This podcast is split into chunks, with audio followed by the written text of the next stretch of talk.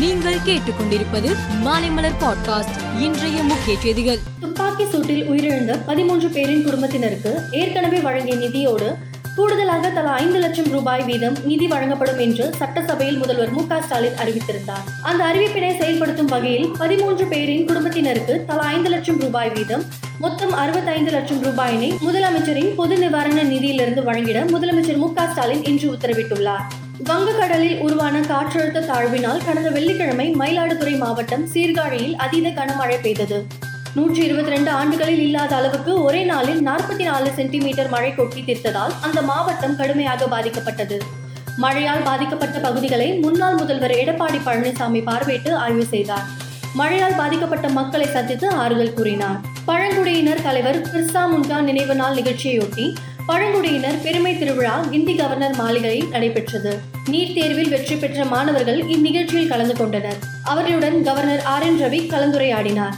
வாகனங்களின் வாடகை கட்டணம் தொடர்பாக டிரைவர் மற்றும் வாடிக்கையாளர்களுக்கு இடையே ஏற்படும் பிரச்சினைக்கு தீர்வு காணும் வகையில் வாடிக்கையாளர்கள் விரும்பிய கட்டணத்தில் வாடகை காரில் செல்ல இன்டிரைவ் என்ற புதிய செயலி சென்னையில் அறிமுகப்படுத்தப்பட்டுள்ளது.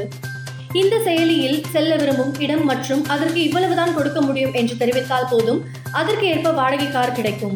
தென்பெண்ணை நதி நீர் பங்கீடு தொடர்பாக நடுவர் மன்றம் அமைத்து அதற்கான அறிவிப்புகளை வெளியிட நான்கு வாரங்கள் தேவைப்படுவதாக மத்திய அரசின் சார்பில் உச்ச நீதிமன்றத்தில் தெரிவிக்கப்பட்டுள்ளது.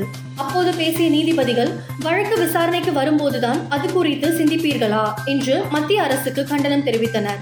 அத்துடன் நான்கு வாரத்தில் நடுவர் மன்றம் அமைக்கப்படும் என்ற மத்திய அரசின் உத்தரவாதத்தை பதிவு செய்து கொண்டு வழக்கு விசாரணையை டிசம்பர் பதினான்காம் தேதி ஒத்திவைத்தார் இந்தோனேஷியாவில் நடைபெற்ற ஜி டுவெண்டி மாநாட்டின் இரண்டாம் நாளான இன்று இந்திய பிரதமர் மோடி பேசும்போது டிஜிட்டல் தொழில்நுட்பங்களை முறையாக பயன்படுத்தினால் வறுமையை ஒழிக்கலாம் என்றார். ஜி டுவெண்டி அமைப்பின் தலைமை பொறுப்பை இந்தியா வரும் டிசம்பர் ஒன்றாம் தேதி ஏற்க உள்ளது தற்போது தலைமை பொறுப்பில் உள்ள இந்தோனேஷியாவில் நடைபெற்ற உச்சி மாநாடு நிறைவடைந்த நிலையில் தலைமை பொறுப்பை இந்திய பிரதமர் மோடியிடம் இந்தோனேஷியா அதிபர் விடோடா முறைப்படி ஒப்படைத்தார். இரண்டாயிரத்தி இருபத்தி ஐந்தாம் ஆண்டுக்குள் மனிதர்களை நிலவுக்கு அனுப்பும் ஆர்டெமிஸ் திட்டத்தின் முன்னோட்டமாக மனிதர்கள் இல்லாமல் ஆர்டெமிஸ் ஒன்று என்ற ராக்கெட்டை நாசா இன்று வெற்றிகரமாக ஏவியது.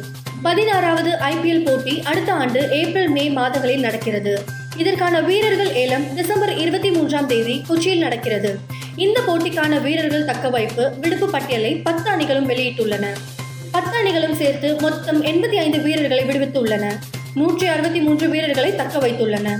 சென்னை சூப்பர் கிங்ஸ் அணியிடம் ரூபாய் இருபது புள்ளி நாற்பத்தி ஐந்து கோடி கையிருப்பு இருக்கிறது. இந்தியா நியூசிலாந்து அணிகளுக்கு இடையேயான மூன்று போட்டிகள் கொண்ட டி டுவெண்டி தொடரின் முதல் ஆட்டம் நாளை மறுதினம் நடைபெற உள்ளது.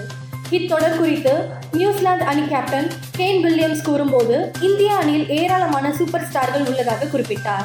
மேலும் செய்திகளுக்கு மாலை மலர் பாட்காஸ்டை பாருங்கள்.